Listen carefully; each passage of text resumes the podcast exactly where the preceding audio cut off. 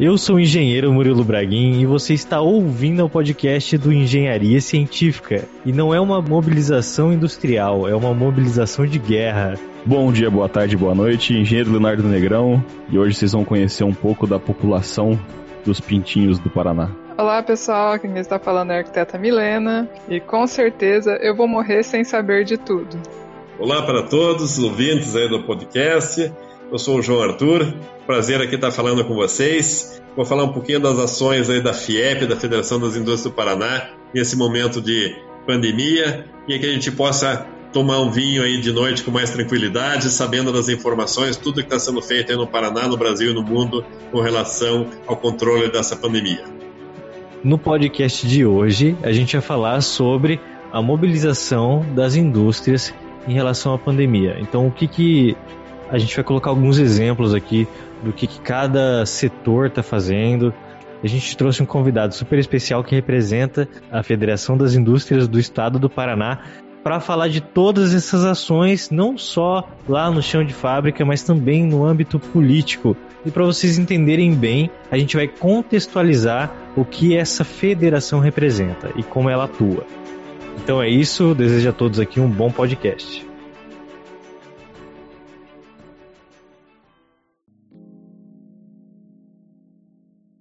Então é o seguinte, para a gente começar esse podcast, eu gostaria que, João, você se apresentasse para os nossos ouvintes aqui. Pode falar da sua formação, falar o mini currículo mesmo, o cargo e a sua atuação hoje. Certo. Olá, gente. Olá, todo mundo aí que está nos ouvindo. Eu sou o João Arthur Mor, eu sou engenheiro aqui formado pela Universidade Federal do Paraná. Me formei em 88, então tenho 30 e pouquinhos anos aí de formado, 32 anos. Atuei desde então na indústria, sempre trabalhando em chão de fábrica mesmo, em linha de produção, em ampliação das fábricas, instalações, toda a parte metalmecânica, elétrica, civil, né? Sempre tinha também um corpo de engenheiros juntos aí nas ampliações da fábrica. E eu atuei então 20 anos direto na indústria e os últimos 10 anos agora eu atuo na FIEP, na Federação das Indústrias do Estado do Paraná. Eu lá desempenho um cargo de gerente de assuntos estratégicos da FIEP. A FIEP representa aí 50 mil indústrias do estado do Paraná, são 800 mil trabalhadores, e o meu foco de trabalho é em diversas áreas, como o próprio nome já diz, né, assuntos estratégicos. Então eu tenho uma atuação muito forte na questão da infraestrutura, que é muito importante aí para o Paraná, infraestrutura logística, de ferrovias, portos, aeroportos, rodovias, os pedágios aí do Paraná, né?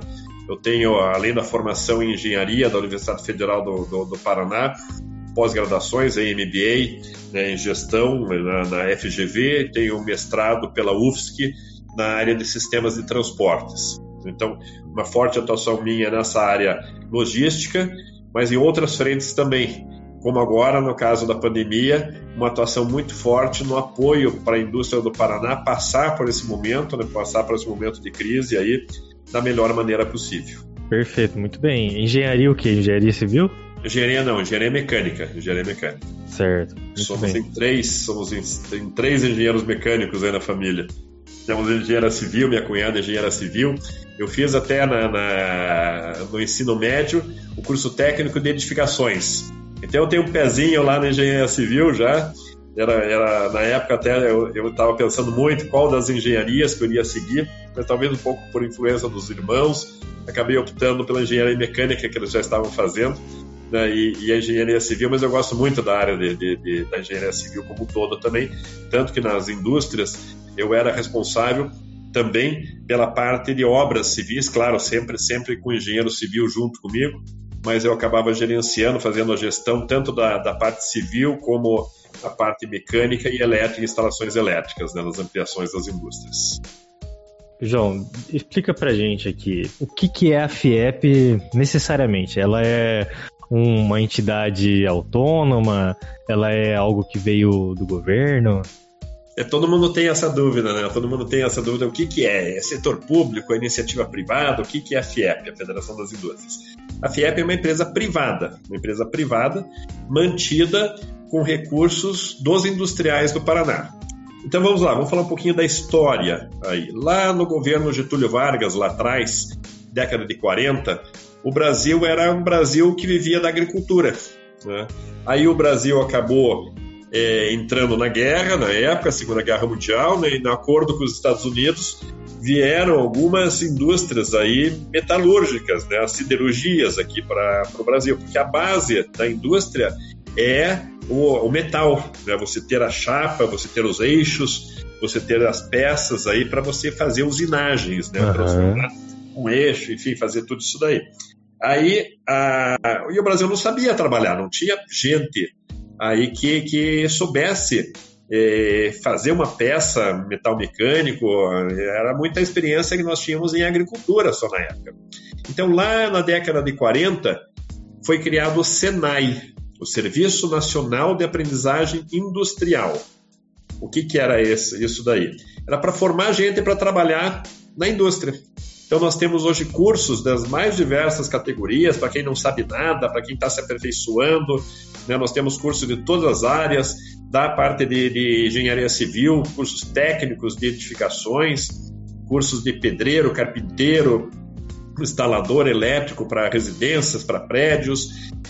Aí nós temos cursos de moveleiro, o pessoal que trabalha na indústria moveleira, curso para mecânica automotiva, para metal mecânico, torneiro mecânico, soldador, curso para papel e celulose. Enfim, no ano passado, o SENAI, só do Paraná, o SENAI do Paraná, fez mais de 300 mil matrículas, é um número gigantesco. Nossa, caramba!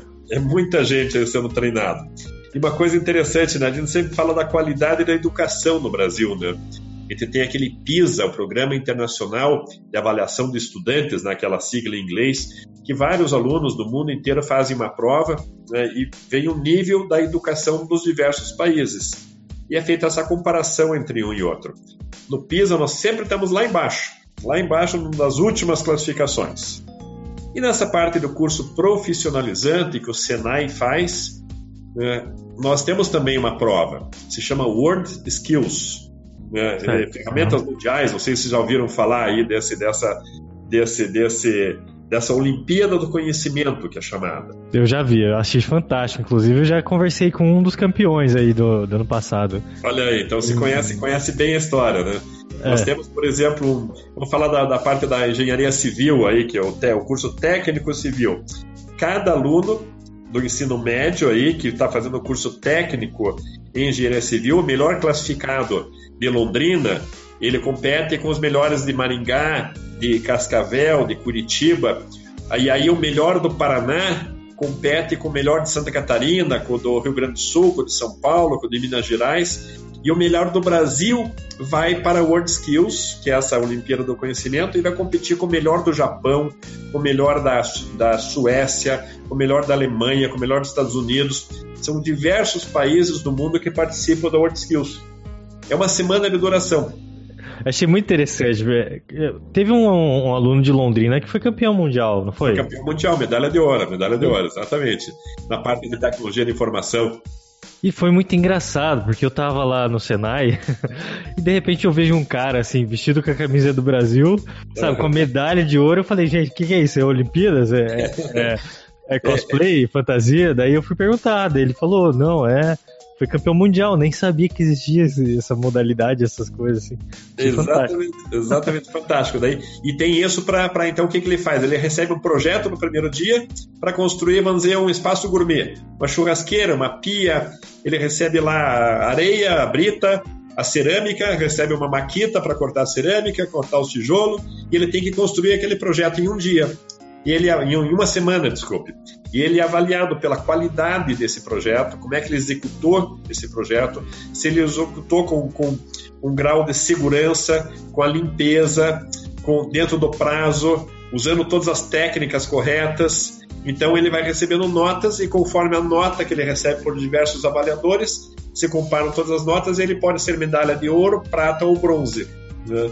O SENAI foca na parte do treinamento profissional e na parte de tecnologia. O SESI forma na parte de qualidade de vida das pessoas, arte, cultura, saúde, segurança, educação também. Aí nós temos o IEL, algum de vocês deve ter feito já estágio através do IEL, né? Todo mundo que está nos ouvindo aí, alguns engenheiros já fizeram estágio aí através do IEL. É que nem o CIE, né? A gente conhece os dois grandes aí do Brasil. O Centro Integrado de Escola e Empresa, né, que é o CIE, e o IEL, que é o Instituto Evaldo Lodge. São as duas pontes de ligação entre as universidades e a indústria. Então, esse é o sistema FIEP. Ele é composto pelo braço do SENAI, pelo SESI, pelo IEL e pela FIEP propriamente dita. A FIEP é o braço de defesa de interesse da indústria. É o braço político-institucional, é o braço que vai para Brasília defender as leis, né? Por exemplo, na parte da construção civil, a gente tem muita coisa aí envolvendo mudança da legislação do Corpo de Bombeiros, por exemplo, né?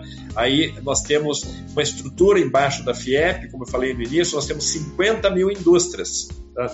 800 mil trabalhadores. Desses 800 mil trabalhadores, 120 mil estão na construção civil.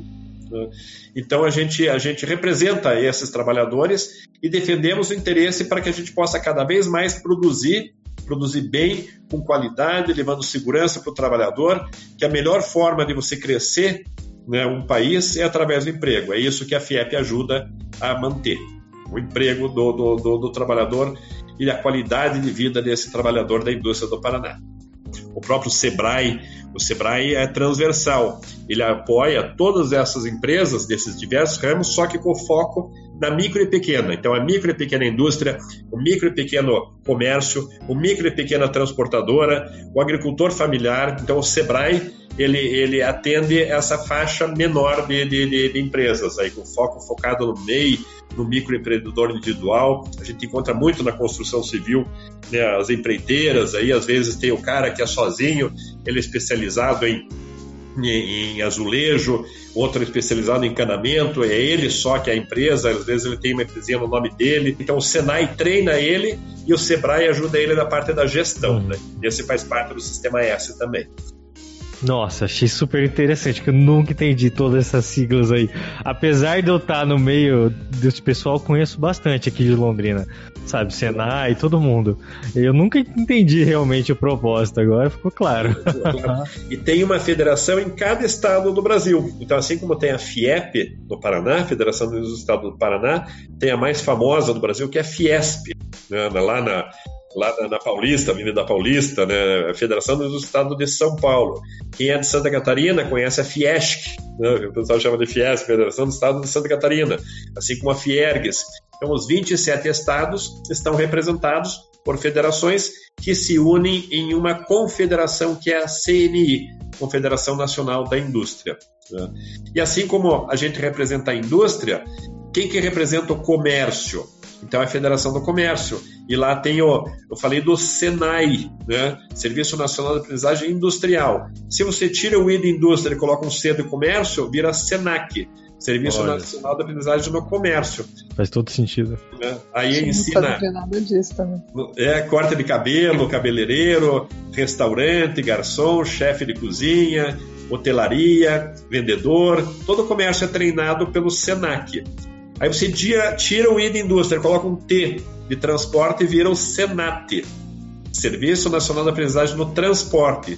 Tem o foco de fazer a formação de profissionais para o transporte, motorista, operadores de empilhadeira, motorista de ônibus, motorista de carga perigosa. E sempre tem o lado de treinamento e o lado social. Então a gente tem o SENAI e o SESI na indústria. O comércio tem o SENAC e o SESC. O transporte tem o SENAT, né, e o SEST, que é sempre essa mesma sigla, só troca a última letra. E na agricultura, que é muito forte, para terminar, tem o SENAR, Serviço Nacional de Aprendizagem Rural, que treina o pessoal desde a pilotar hoje um trator, que hoje é pilotar mesmo, né? O trator tem parece uma cabine de avião hoje o trator, né? Então, assim, plantio, colheita, é feito todo o treinamento pelo SENAI. Então, todo o setor produtivo é representado por federações e o chamado famoso Sistema S. Todo mundo ouviu falar muito do Sistema S agora, que reduziu em 50% agora a contribuição do Sistema S. Quem que mantém tudo isso daí? Quem mantém financeiramente é o empresário. O empresário, ele faz o seguinte, ele tem uma folha de pagamento. Então, ele, com essa folha de pagamento, se ele tem lá 100 funcionários e paga R$1.000 para cada funcionário, ele tem lá uma folha de R$100.000. É um encargo, né? Um encargo trabalhista. Ele paga esse salário e aí ele tem que preencher lá uma guia e 1% do que ele gastou na folha de pagamento ele paga para o SESI e 1,5% para o SENAI. Esse dinheiro, então, do empresário, que é transformado em horas-aula, que é transformado em tecnologia, que é transformado em vários serviços dessas 300.000 matrículas que foram feitas aí no ano passado, só no estado do Paraná. E é transformado em gente para trabalhar com capacitação, com segurança, com conhecimento, envolver tecnologia. Nós temos hoje aí Instituto SENAI de Inovação, Instituto SENAI de Tecnologia. Vocês têm em Londrina aí um hub da parte de tecnologia de informação. Tem, que inclusive eu já fui lá já fazer uma visita já. Muito interessante, 30º andar de um edifício aqui de Londrina, inclusive, a vista é maravilhosa. É isso aí, a gente tem uma instalação justamente para desenvolver o que existe de mais moderno no mundo. Muitas vezes a gente fala, mas Estados Unidos lá tem o MIT, né? O Massachusetts Institute, lá do MIT. Mas a Alemanha tem o Instituto Fraunhofer. Eu estive na Alemanha visitando o Instituto Fraunhofer e nós montamos exatamente o que a Alemanha tem, uma rede SENAI com foco em pesquisa e desenvolvimento, porque ele só vai progredir o país se você tiver pesquisa e desenvolvimento aplicada. Produtos que os doutorandos, aí, os mestrandos, possam tá pesquisando nas universidades, mas aplicar isso na indústria. Então, essa é a ponta de ligação, pesquisa aplicada. Isso é ótimo, a gente falou disso no podcast de pós-graduação, né, Murilo? Falamos.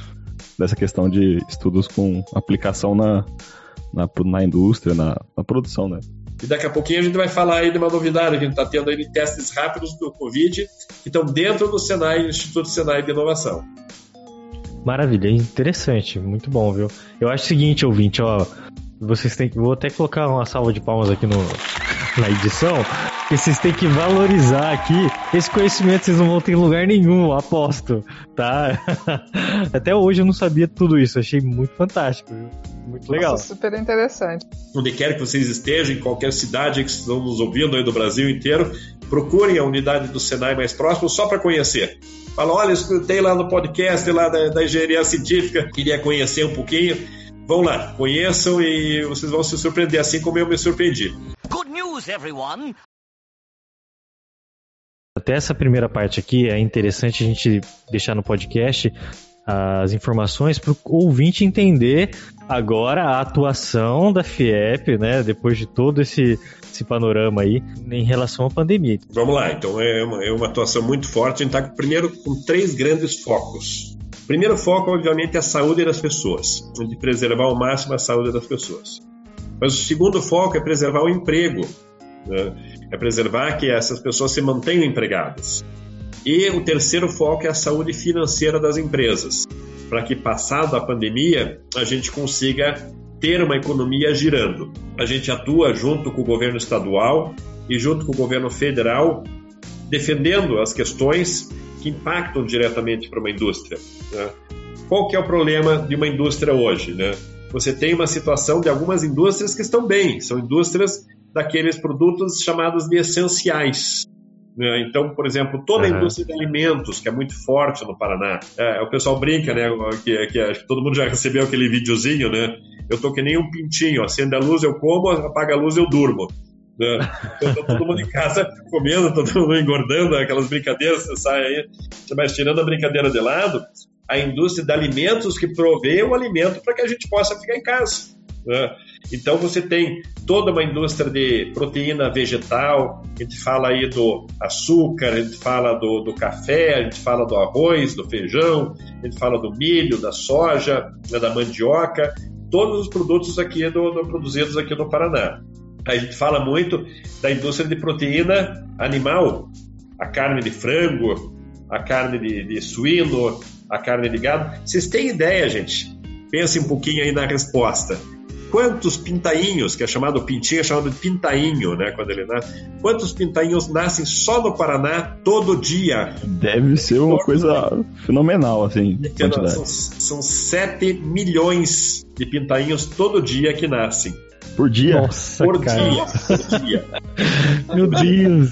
Eles, 7 milhões. Nós temos 11 milhões de paranaenses aqui. Nascem 7 milhões por dia de pintainhos. Imagina o tanto que morre, né? Oi? Imagina o tanto que morre. É, 42 dias, né? 42 dias de engorda, né? Com alimentação nos aviários, todo o processo aí de higienização, todo o processo de cuidados sanitários. Com 42 dias vai para o frigorífico. No frigorífico ele é abatido, né? E daí ele, a maioria dele é exportado. Nós exportamos carne de frango para o mundo inteiro, né? O Brasil é responsável hoje por 1/3 da carne de frango do mundo. E nossa, o Paraná, interessante isso. É muita carne de frango. E o Paraná é responsável por 1/3 do Brasil. Então, se você falar que o Paraná é responsável por 10% da carne de frango do mundo, é exatamente o que está acontecendo hoje. Nós exportamos para o Japão, nós exportamos para a China, para o Oriente Médio, para países do Sudeste Asiático, muito para a Europa. Nós temos uma exportação gigante de carne. Então, essas pessoas estão trabalhando na indústria de alimentos, tanto na de proteína vegetal como na de proteína animal. Então, nós temos que manter essa indústria de alimentos funcionando. Então, essa é uma linha. Eu dividiria a indústria, voltando para a tua pergunta, né, como é que a indústria está atuando. Vamos dividir em 3 tipos de indústria. Aquela indústria do produto essencial, indústria de alimentos, a indústria de higiene, produtos de higiene, a indústria de medicamentos, de remédios. Nós temos toda a indústria que faz embalagens para esses alimentos poderem chegar no supermercado, a caixinha do remédio, a embalagem plástica do frango. Nós temos a indústria de pneus que fornece para os caminhões que estão transportando esse alimento até chegar na tua casa. Enfim, toda a indústria, toda a cadeia que a gente chama industrial, que uma coisa vai amarrando outra. Você tem a indústria química, né, que tem que fazer o álcool em gel.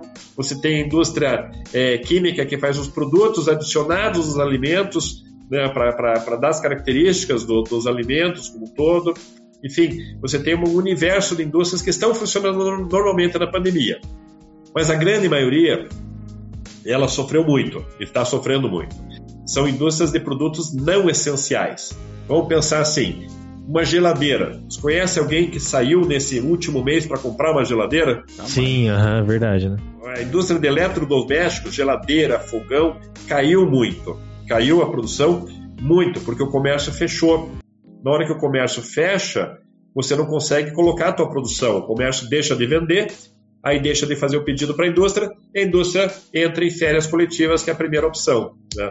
Indústria de automóveis também entrou em férias coletivas. A indústria de móveis também, ninguém compra uma mesa, um jogo de quarto, porque o comércio está fechado, né? Então a indústria, por sua vez, acaba tendo que fechar também. São de produtos chamados de não essenciais nesse momento. E tem um terceiro tipo de indústria que nós estamos transformando a produção. É a indústria, por exemplo, do vestuário, que emprega muito no Paraná. Muita gente em Londrina, muita gente em Apucarana, muita gente em Maringá, em Cianorte. Quem conhece Apucarana, como é que é o ponto de ônibus da Apucarana? Alguém já passou por lá de vocês? Sim, eu já passei, é um boné gigante. É um boné, né? É um boné. É a capital brasileira do boné. São fabricados milhares de bonés. Mas com o comércio fechado, ninguém vende boné. Ou Cianorte. O portal de entrada da cidade é uma máquina de costura. Então é muito forte, são 80 mil pessoas que trabalham nesse setor no Paraná. É o terceiro maior empregador. Só perde para a indústria de alimentos, para a construção civil, e ele é o terceiro. Esses 80 mil pessoas, muito provavelmente, seriam demitidas, infelizmente, porque caiu 90% a venda. Né? Sim, então, isso por conta das lojas fechadas, né, na verdade. Exatamente isso. Então, o que a gente fez? A gente fez um grande trabalho de mudança do tipo de produto que essa indústria está fazendo. Então, ela deixou de produzir bonés e hoje ela está fabricando máscaras cirúrgicas. Aquelas máscaras que os médicos usam, que os assistentes, os enfermeiros usam no atendimento, ali na linha de frente do atendimento.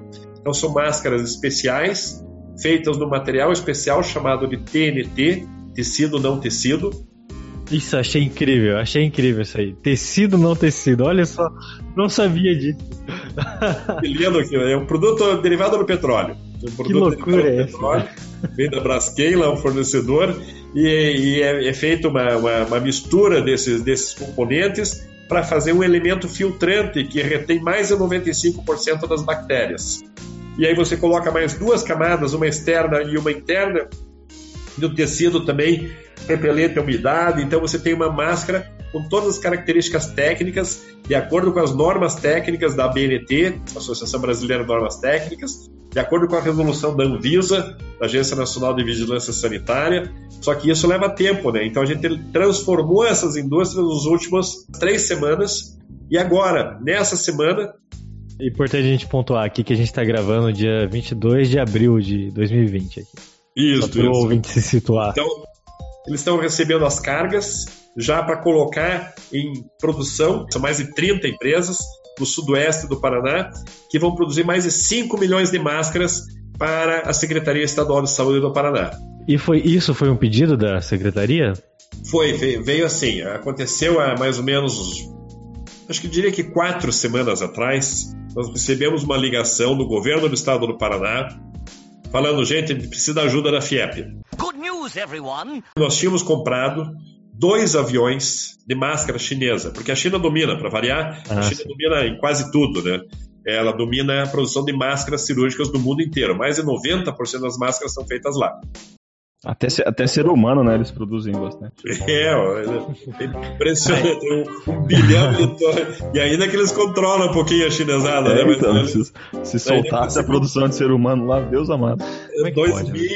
Passava de 2 bilhões lá, né? Então, é gigante lá tudo, né? 2 aviões cargueiros de máscaras. Né? E, claro, obviamente, o avião tem que fazer uma escala, né? Vindo da China. Um fez escala na Europa e outro fez escala nos Estados Unidos. E a carga não saiu daqueles países. Aí ia falar isso. Exatamente. Ficou retida a carga e daí o governo acendeu a luz amarela, vamos ficar sem máscaras. Tínhamos um estoque regulador ainda na época, né? Mas hoje já está no mínimo do estoque. E esse tempo nós conseguimos transformar a indústria, fazer todo o treinamento para que a costureira que fazia boné, fazia camiseta, fazia uma camisa, hoje está produzindo máscara dentro de todas as normas técnicas e de vigilância sanitária. Lembra daqueles 3 focos da FIEP? Então nós atendemos com essa ação esses 3 pontos, porque a gente colocou a máscara no profissional da saúde que estava com problema, tá? Então com isso ele fica seguro ao fazer o seu trabalho, importantíssimo, né? O trabalho da equipe de saúde. Hoje são mais de 20 mil costureiras no Paraná que estão fazendo máscaras, né? Outras tantas fazendo aventais cirúrgicos, né? Costureiras, costureiros, né? É um jovem em todas as cidades do Paraná, aí tem muita mulher trabalhando, tem muito jovem trabalhando, homem um pouquinho menos, mas tem muito homem trabalhando, mas o emprego da mulher é muito forte no setor do vestuário. Então a gente conseguiu preservar esse emprego. E essa empresa que hoje estaria com grandes dificuldades financeiras, ela está conseguindo girar, ela está conseguindo vender essa máscara. Sim, com certeza. Olha só que interessante, que trabalho bacana. Aí teve uma segunda ação. Qual que é o equipamento que é mais usado nos hospitais, nas UTIs, que se fala todo dia que está faltando no mundo equipamento? Os respiradores. O famoso respirador, né? Então, o que o SENAI fez junto com as indústrias automotivas aqui do Paraná, a Volvo e a Renault? Tá? Nós fizemos uma parceria com a Princesa dos Campos, com aquela empresa de ônibus, tá? E às vezes o hospital tinha lá 2 respiradores estragados, tá? Outro hospital tinha outros 2, outro hospital outros 3, tá? A gente juntou todos esses respiradores estragados e, por exemplo, de 3 respiradores, você monta um e coloca para rodar de novo. E usa peça de um no outro, né? Exato. Alguns davam para consertar, que era coisa mais simples, mas outros a gente faz de 2 ou de 3, faz um. A Volvo e a Renault estavam em férias coletivas, colocaram a equipe técnica deles para ajudar. O SENAI abriu suas unidades só para isso, a unidade aqui da SIC de Curitiba, cidade do estado de Curitiba, a unidade lá de Maringá. Então fizemos 2 postos de trabalho, né? E a Princesa dos Campos fez toda a logística de graça, gratuitamente, para os hospitais. Fora o que outras empresas do Paraná desenvolveram de respiradores. Uma empresa lá de Marechal Cândido Rondon, lá no oeste do Paraná, né, pertinho lá de Toledo, de Cascavel, quase em Guaíra, né, desenvolveu um respirador, já foi lá para a Anvisa para certificar. Uma outra empresa de Campo Mourão também desenvolveu o respirador para atender todo esse trabalho aí de ajuda na saúde, né? Uma outra curiosidade, uma outra transformação grande, a indústria de álcool gel, né? Nós tivemos indústria de bebidas de cerveja que usaram seus tanques para fazer álcool gel. Isso é um case interessante, que eu não entendi como. Mas antes disso, só para falar que no podcast anterior a gente falou disso, de uma atuação mais altruísta das empresas. Então a gente teve exemplo lá e está tendo exemplo aqui agora. Muito interessante. O setor do norte do Paraná, o setor do açúcar e álcool, fez doação de volumes muito grandes de álcool, 70%. Indústria de bebidas fez o envase desse álcool 70% em embalagens menores. Algumas colocaram o produto químico que faz a transformação desse álcool em álcool gel, até que começou até a faltar esse produto químico depois. Outras fizeram uma transformação bem interessante. Um cara que fabricava aqui pertinho de Curitiba aqueles sprays aerosols de tinta para grafiteiro, por exemplo, ou para construção civil, para alguém que vai... pintor de janela. Isso aí. Então, ele mudou e criou um aerosol de álcool 70%. Para higienização, doou os primeiros 20 mil frascos aí para hospitais, para o pessoal da saúde, para asilos, né? Fez uma doação e colocou um produto novo no mercado. Ele estaria parado hoje e ele fez uma ação social e hoje ele coloca esse produto no mercado. Então é muito interessante. Ele desenvolveu um spray, de álcool? De álcool. É o primeiro spray de álcool. É álcool 70% em aerosol. Ele até deu uma entrevista, o dono da empresa, um engenheiro, falou assim: olha, minha mãe e minha irmã trabalham na saúde, em hospitais, e eu sei o que elas estão passando. Eu não podia fazer outra coisa senão fazer essa doação, e agora colocamos no mercado esse produto. Good news, everyone! Até cachaçaria. Quem gosta de uma cachaçinha aí, né? Nós temos uma cachaça em Morretes, que foi premiada como a melhor cachaça do mundo na Bélgica, há 3 anos atrás. Olha aí. Regulou todos os tonéis dele, parou de produzir cachaça e passou a produzir álcool em gel. Porque a destilação, né, da cana, você consegue transformar ela em álcool, né, em cachaça ou em álcool. Só fazer as regulagens de pressão, tudo, os tempos. Então ele transformou e também está fazendo a doação para todo o atendimento de saúde de Morretes e Antonina. Mas essas empresas que estão se adaptando e mudando sua linha de produção e tudo mais para poder atender a demanda do mercado praticamente, né? Eles estão se reinventando. A maioria tem objetivo de criar um novo produto, atuar numa nova área, é só aproveitando para não ficar parado e depois volta pro core business dele antigo e tudo mais. Bela pergunta. É bem interessante isso daí, porque algumas delas estão preenchendo esse espaço vazio agora na produção de máscaras e jalecos. Quando retomar o mercado de boné, por exemplo, de camiseta, muito provavelmente elas voltem a produzir bonés e camisetas. Mas algumas outras já estão percebendo que está abrindo um novo nicho de mercado, essa parte de máscaras. O resultado da pandemia, claro, depois, em termos econômicos, vai abrir para o mundo inteiro um processo que a gente está chamando de desglobalização.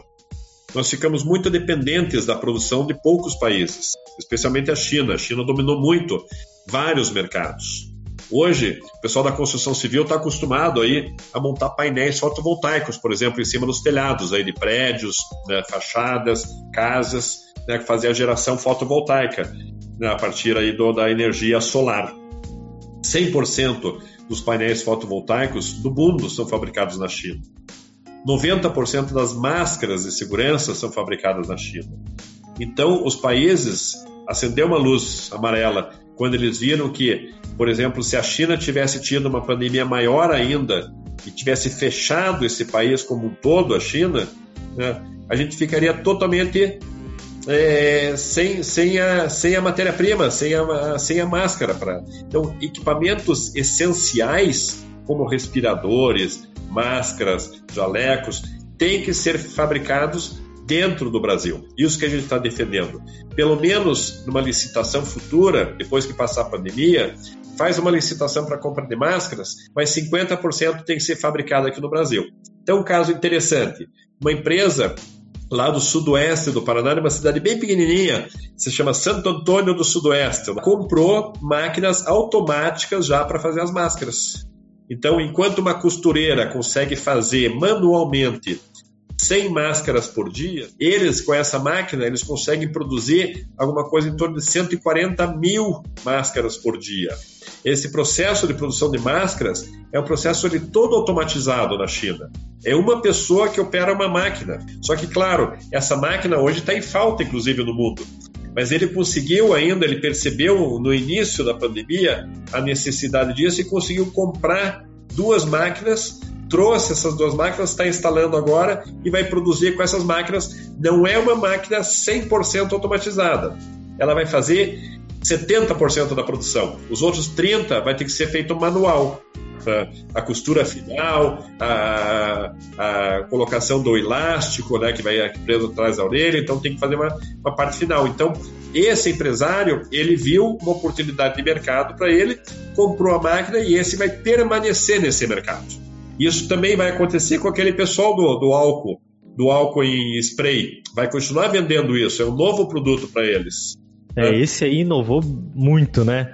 É muito legal isso daí, exatamente. E esse outro empresário aí é mega visionário, né? Pra se tocar, assim, no, sei lá, numa etapa anterior e falar, olha só, vou comprar essa máquina aqui porque a produção disso vai ser estratosférica. Exatamente. Só que agora cabe um papel também na FIEP, que é outra área, né? Outra área. Por exemplo, e aquela indústria que não tem como se transformar? Não tem jeito. Como é que ela faz? Uma indústria de geladeira. Faz geladeira, mas não consegue criar um produto que venda. O que que a gente trabalhou com o governo, tanto com o governo estadual como o governo federal, em 4 grandes frentes. Primeiro, a flexibilização da questão trabalhista. Se o empresário mandar embora alguém, mandar embora o funcionário, o que que ele vai fazer no dia seguinte que ele foi mandado embora o funcionário? Ele vai bater lá na Caixa Econômica Federal, vai pegar o seguro-desemprego dele e vai pedir o seguro-desemprego e vai pegar o FGTS dele. O governo vai ter que desembolsar isso daí. A gente falou, gente, porque como a gente está numa exceção da regra, por que que a gente não libera o seguro-desemprego dele, ele estando empregado? Então você alivia o custo fixo dessa empresa. Uma empresa que tem que parar, ela não gasta em matéria-prima, não vai gastar em impostos, porque não gerou nenhuma nota fiscal, né? Não vai gastar uma parte da energia, que é o consumo, né? Mas a folha de pagamento é o principal custo fixo dela. Então a gente tinha que criar um mecanismo para que ela não tivesse esse custo fixo. Então, felizmente, aí é o governo federal, ele entendeu exatamente e atuou e fez aquela medida provisória da segurança do emprego, que permite a suspensão temporária do contrato de trabalho. Então, uma pessoa que receba lá R$2.000, que é o salário médio da indústria hoje no Paraná, ele vai para casa empregado, então ele consegue viver esse período aí que ele vai ficar em casa. Psicologicamente, para ele, é muito melhor ele ficar em casa empregado, sabendo que daqui a pouquinho ele vai voltar para a empresa dele, do que ele ir para casa desempregado, mesmo que ele coloque a mão no dinheiro imediatamente do Fundo de Garantia do Seguro-Desemprego. Quando a pessoa for demitida no futuro, esse seguro-desemprego já foi pago, é isso? Uma parte dele? Não, ele foi feito esse acordo que isso não vai contar como seguro. Se ela for demitida no futuro, ela vai ter acesso normal. Como se fosse um adiantamento, assim. Ela vai ficar com 3 meses de estabilidade na empresa, né? Se no quarto mês essa empresa não teve jeito, não se recuperou e vai fechar as portas e vai demitir a pessoa, ela vai poder ir lá no fundo do seguro-desemprego e, de novo, receber todas as parcelas normalmente do seguro-desemprego dela. Olha só. Então, que pagamento extra que foi feito. Então, agora eu entendi essa notícia, né? Porque eu li algumas notícias sobre isso e não tinha entendido como é que funcionaria. Essas empresas, com essas todas as adaptações que elas estão fazendo, elas estão conseguindo manter a economia dela, a rentabilidade delas? Ou mesmo assim, tipo, elas estão trabalhando, porém a rentabilidade fica... Boa pergunta, Milena, é interessante para todos os ouvintes. A rentabilidade hoje é zero, elas estão trabalhando para se manterem durante esses 3 meses aí que a gente estima, para elas poderem voltar a ser o produto normal. São operações que envolvem muita adaptação, são operações que envolvem custos altos, como eu falei, por exemplo, uma produção de máscara, né? Não é uma linha automatizada. Então, é uma operação que, se a empresa tiver 0 a 0, ela já está no lucro. Né? Por quê? Porque ela conseguiu manter a sua força de trabalho. Good news, everyone! Tem uma outra questão, férias, dá férias para todo mundo. Né? É o primeiro que era o tradicional, né? Isso eu já podia fazer. Mas a gente sabe que a pandemia não vai parar em um mês. Então as férias já estão começando, o pessoal colocou o pessoal em férias agora em comecinho de abril, final de março, o pessoal já venceu os 30 dias de férias. Não teria o que fazer com eles. E agora então entra essa opção de utilização do seguro-desemprego mesmo pessoa empregada, ou a redução da jornada. O Léo tá em férias, né, Léo? Agora. Tô em férias coletivas. Férias coletivas, isso. E como é que tá funcionando aí na empresa, Léo? Indústria siderúrgica, né? Caiu absurdamente o consumo, então você não tem produção para poder atender nada também, né? Então ficou só assim, do nosso setor lá, que a gente é de logística, do inbound, né? Que é da matéria-prima, de 7 analistas, ficou 2 só, para tocar todas as regiões e tudo mais, e gerente. O resto tudo foi para férias coletivas. E assim, essa foi a melhor saída para não ter que ter cortes. Quando veio e bateu a crise forte assim, eles ficaram meio assustados e falaram assim, vamos botar o pessoal de férias para não ter corte, para a gente poder segurar um pouco. Como eu falei, é o segundo foco nosso, preservação do emprego e a saúde financeira das empresas, né? Então a gente trabalhou muito nessa questão trabalhista com o governo federal, trabalhamos muito na questão tributária também, tanto com o governo estadual como com o federal, na parte de prorrogação dos pagamentos de impostos. Então, quem está no Simples hoje, que é aquele regime, né, contábil para você pagar em menos impostos aí para pequenas empresas, né, com faturamento aí anual menor, né, que está no Simples, ele conseguiu a prorrogação por 3 meses do pagamento de impostos, tanto estadual como federal. Só que tem muita gente que ainda precisa de dinheiro e não tem dinheiro. Aí foi outra linha de trabalho. Então, além da trabalhista, além do tributário, do acesso ao crédito. Tem 2 bancos públicos aqui no Paraná, que é Fomento Paraná e o BRDE, o Banco Regional de Desenvolvimento Econômico, né, que está ligado ao BNDES. E a gente conseguiu com a Fomento Paraná uma linha de crédito de 6 mil, até R$6 mil para esse tipo de pessoa, para o microempreendedor individual. Para aquele cara que trabalha na construção civil e que ele é sozinho e por algum motivo o município obrigou a fechar. O Estado do Paraná funciona muito bem. O Estado do Paraná não obrigou a fechar, considerou inclusive a construção civil como essencial, porque você pode manter o isolamento, o distanciamento das pessoas numa obra de construção civil. Tem linha de crédito de 6 mil, 200 mil, tem linha de crédito acima de 200 mil, então, ou da Fomento Paraná ou do BRDE, para acessar esse crédito. Tá? E conseguimos, nessas linhas menores, facilitar a garantia, que esse é o grande problema, né? Às vezes vai pegar dinheiro emprestado, o pessoal te exige tanta garantia que fala, pô, mas se eu tiver tudo isso de garantia para dar, eu não preciso de dinheiro emprestado. Tem muito disso, né? A burocracia que existe nesses processos, né, de empréstimo. Exatamente. Então isso tentou se simplificar processos que ainda tem burocracia, mas pelo menos levava 90 dias, está levando agora 30 dias.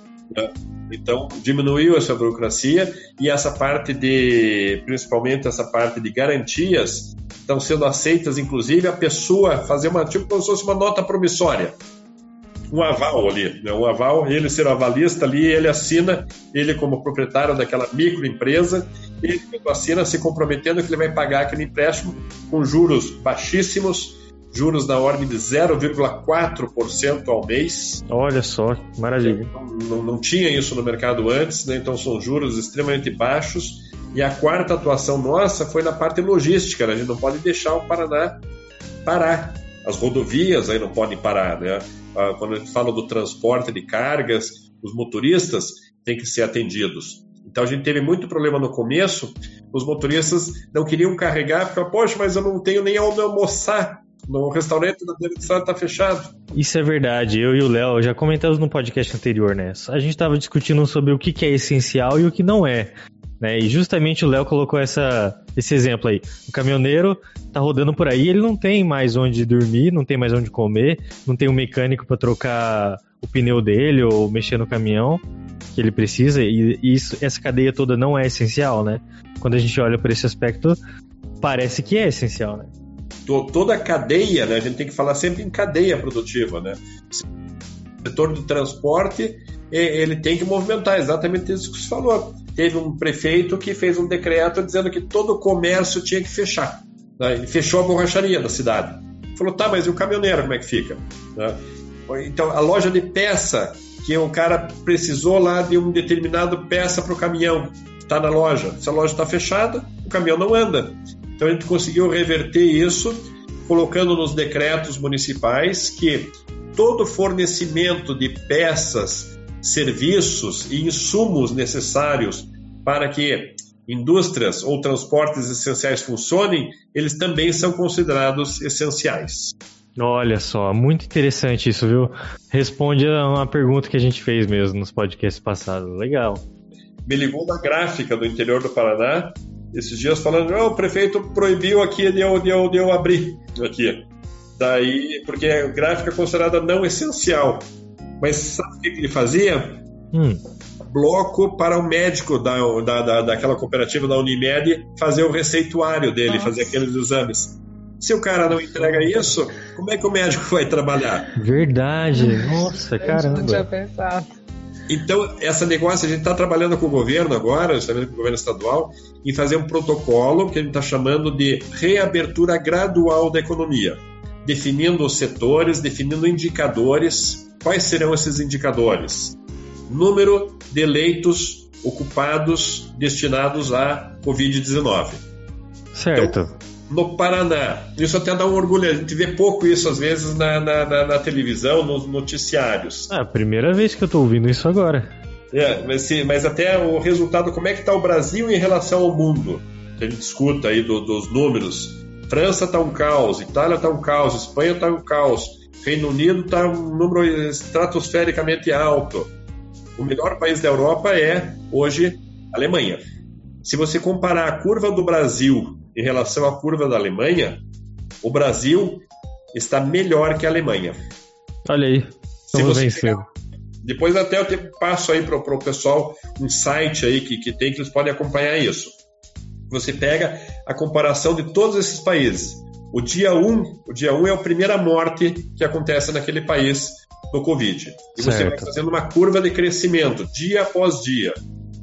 Nós estamos no Brasil hoje no 35º dia, se não me engano. Nós temos menos mortes do que a Alemanha tinha com 35 dias. Muito menos do que os Estados Unidos. Muito menos que o Reino Unido. E dentro do Brasil, vamos pegar o Brasil. E o Brasil tem 210 milhões de habitantes. A Alemanha tem 80 milhões de habitantes. A gente está falando em número absoluto, em morte. Se ele falar em número a cada... Proporcional, né? Proporcional à população, nós estamos melhor ainda. Claro. Então, o indicador de saúde é o primeiro que deve ser observado. Mas vocês têm ideia de quantos leitos que nós temos no Paraná que estão ocupados hoje, leitos de UTI, que estão ocupados? Não. Ouvinte aí do podcast, né? Pense no número que se imagina. Não faço ideia. Nós estamos hoje com 23% dos nossos leitos ocupados. 23%. E esses leitos ocupados são necessariamente o Covid ou não? Esses são 100% de leitos destinados para o Covid. Nós temos outros leitos destinados para doença cardíaca, para o pessoal que vai ter um acidente vascular cerebral, vai ter o cara que vai cair da moto, que vai ter que ir para UTI, com traumatismo craniano. Então, nós estamos numa situação relativamente positiva. Claro, dentro de uma pandemia dessas, acho que nada é positivo, mas dentro do pior cenário que estava sendo previsto, nós estamos numa curva, num cenário mais otimista do que os mais otimistas. Nós estamos conseguindo fazer o achatamento do crescimento dessa curva. Nós estamos crescendo aos poucos. Não parou de crescer. Vai crescer mais no Brasil. Vai aumentar o número de mortes ainda no Brasil. Mas o crescimento está sendo controlado. Você estava dizendo do parâmetro que está sendo usado hoje em relação à saúde e à indústria. Como é que está sendo essa relação? O parâmetro que será utilizado aí para saber se nós podemos fazer a reabertura gradual da economia é o parâmetro de leitos de UTI ocupados por pacientes com Covid-19. O grande problema é o que acontece, por exemplo, em Manaus, onde você chega com um nível de ocupação de 100%, ou o que aconteceu na Itália, que você tem muito paciente que não tem leito de UTI para ele. Enquanto tiver baixa, com essa porcentagem baixa, a indústria vai estar voltando gradativamente. A indústria já tá operando, já está voltando, né? Com todos os cuidados. Por exemplo, nós temos uma grande indústria aqui no setor automotivo, que é a Renault, né? Ela, para ter uma ideia, ela está fabricando, já comprou máscara para todos os seus funcionários, ela colocou todo um sistema de médicos e enfermeiros à disposição, ela tem leitura de temperatura de todas as pessoas ao entrar na fábrica, eles estão preparando isso, eles têm tapetes, que a pessoa pisa nesse tapete antes de entrar na fábrica, esse tapete tem produtos químicos que higienizam a bota, o calçado, o solado do calçado. A pessoa vai para o vestiário, troca de uniforme, o uniforme daí é higienizado, ela vai no ônibus que ela tem do transporte, o ônibus é todo ele higienizado, né? Todo mundo com máscara dentro do ônibus, então todas as precauções estão tomadas para que não haja a proliferação do vírus. E qualquer sintoma, imediatamente a pessoa é levada para fazer teste, é levada para atendimento médico. Então, existe uma série de protocolos de segurança, tanto para a indústria como para o comércio. O comércio também. A ideia é que o comércio vá lentamente reabrindo, né? Então, você tem uma loja de 10 metros quadrados, que antes trabalhava com 4 funcionários, trabalha agora com 2, por exemplo. Uma loja de departamento que vende imóveis, que antes trabalhava com 40 funcionários, ela pode começar com 25% da sua capacidade operacional, ou seja, 10 funcionários. Mantenha o distanciamento, você limita o número de pessoas que entrem nessa loja, mesmo porque não vai ter movimento de uma hora para outra que vai encher a loja. Realmente, né? Até vi ontem uma foto, acho que uma notícia, de uma loja de departamento dessa e tinha uma fila enorme na frente, vocês viram isso? É da Riachuelo. Olha só, todo mundo sem máscara, sem nada, e eu falo, isso aí, ó, é seleção natural o nome disso. Não dá pra fazer uma Black Friday, né? Não dá pra fazer uma Black Friday agora, né, no comércio, né? Não dá pra fazer uma promoção aí pra chamar público, né? Porque... Sim, a gente olha nas redes sociais, a maioria das lojas que às vezes aparece pra mim, que eu tô seguindo, muitas lojas estão falando assim, tudo com 50% de desconto, gente, assim, não estão ajudando. Mas, Milena, aí quem for lá comprar, aí é a natureza agindo, né? Não é mais o ser humano. Good news, everyone! No caso, uma outra ação que foi feita, uma curiosidade também, hospitais de campanha. Manaus está montando um hospital de campanha porque chegou em 100% da capacidade das UTIs, está montando um hospital do Exército. Esse hospital do Exército, né, precisa de leitos, né? Então, a indústria do Paraná tem 7 empresas, tem 2 aí de Londrina, tem 5 em Curitiba, e elas estão girando agora 24 horas para poder atender pedidos aí de hospitais de campanha, né? Mas então a gente está pegando outras empresas do setor metal-mecânico, uma para atender dos braços, outra para fazer um motorzinho, para a cama subir e descer, outra para inclinação, e assim por diante. Muito bom. Assim como outras empresas do setor plástico, tem aquela máscara chamada Face Shield, que é o visor, né? Aquela máscara facial.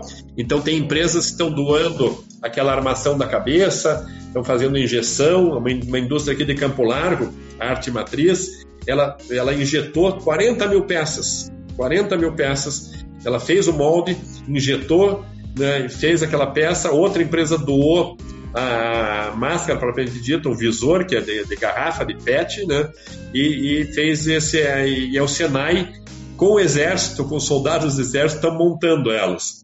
Aí aquela parte do teste... Você ia falar, né, João, sobre isso, né, sobre um teste rápido do Covid, né? Isso. A grande estratégia aí da Coreia do Sul e Alemanha foi testar o maior número de pessoas possível, né, para poder separar o pessoal que estava contaminado ou não, poder identificar ele o quanto antes possível, né, para deixá-lo em isolamento social. E o problema é que está faltando esse teste no mundo também. E uma empresa aqui de Curitiba, ela participou de um edital de inovação do SENAI, venceu esse edital, colocou a proposta, né, e venceu, recebeu o apoio do SENAI e está fabricando hoje dentro da unidade aqui de Curitiba do SENAI, nesse Instituto SENAI de Inovação em Eletroquímica, tá? Está fabricando um teste rápido que sai a resposta em 15 minutos, sabe, se a pessoa está ou não contaminada. Com a diferença que esse teste é um teste que pode ser levado até o local de trabalho. Então ele pode ir, por exemplo, no corpo de bombeiros, testar todos os bombeiros que estão atuando lá. Se tiver alguém com Covid, daí ele é retirado antes de você ter a contaminação, né?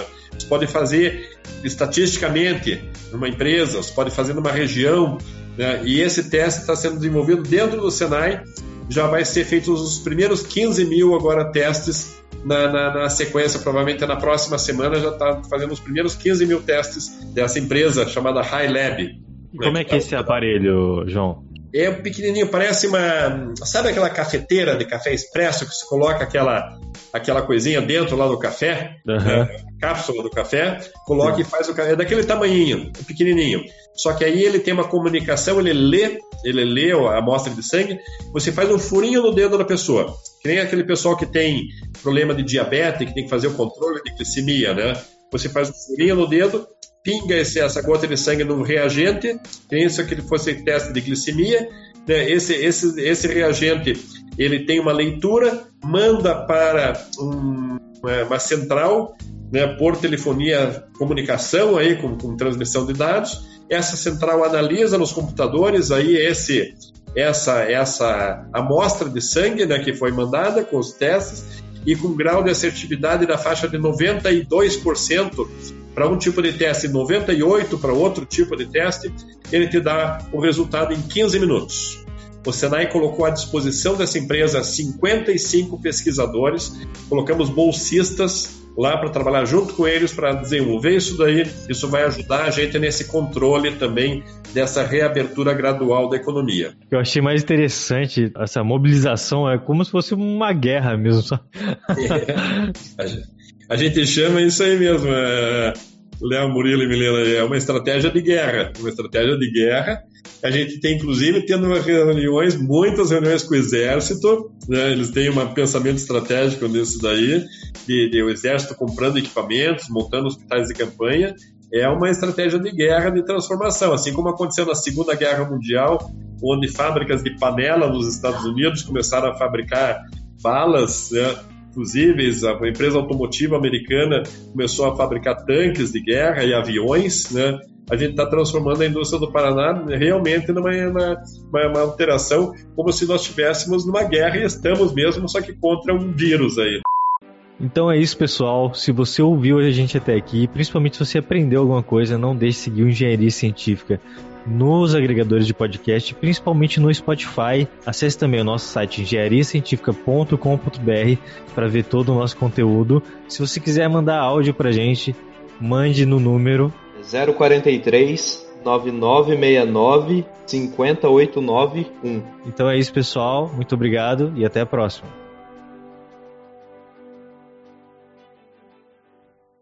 It ends here.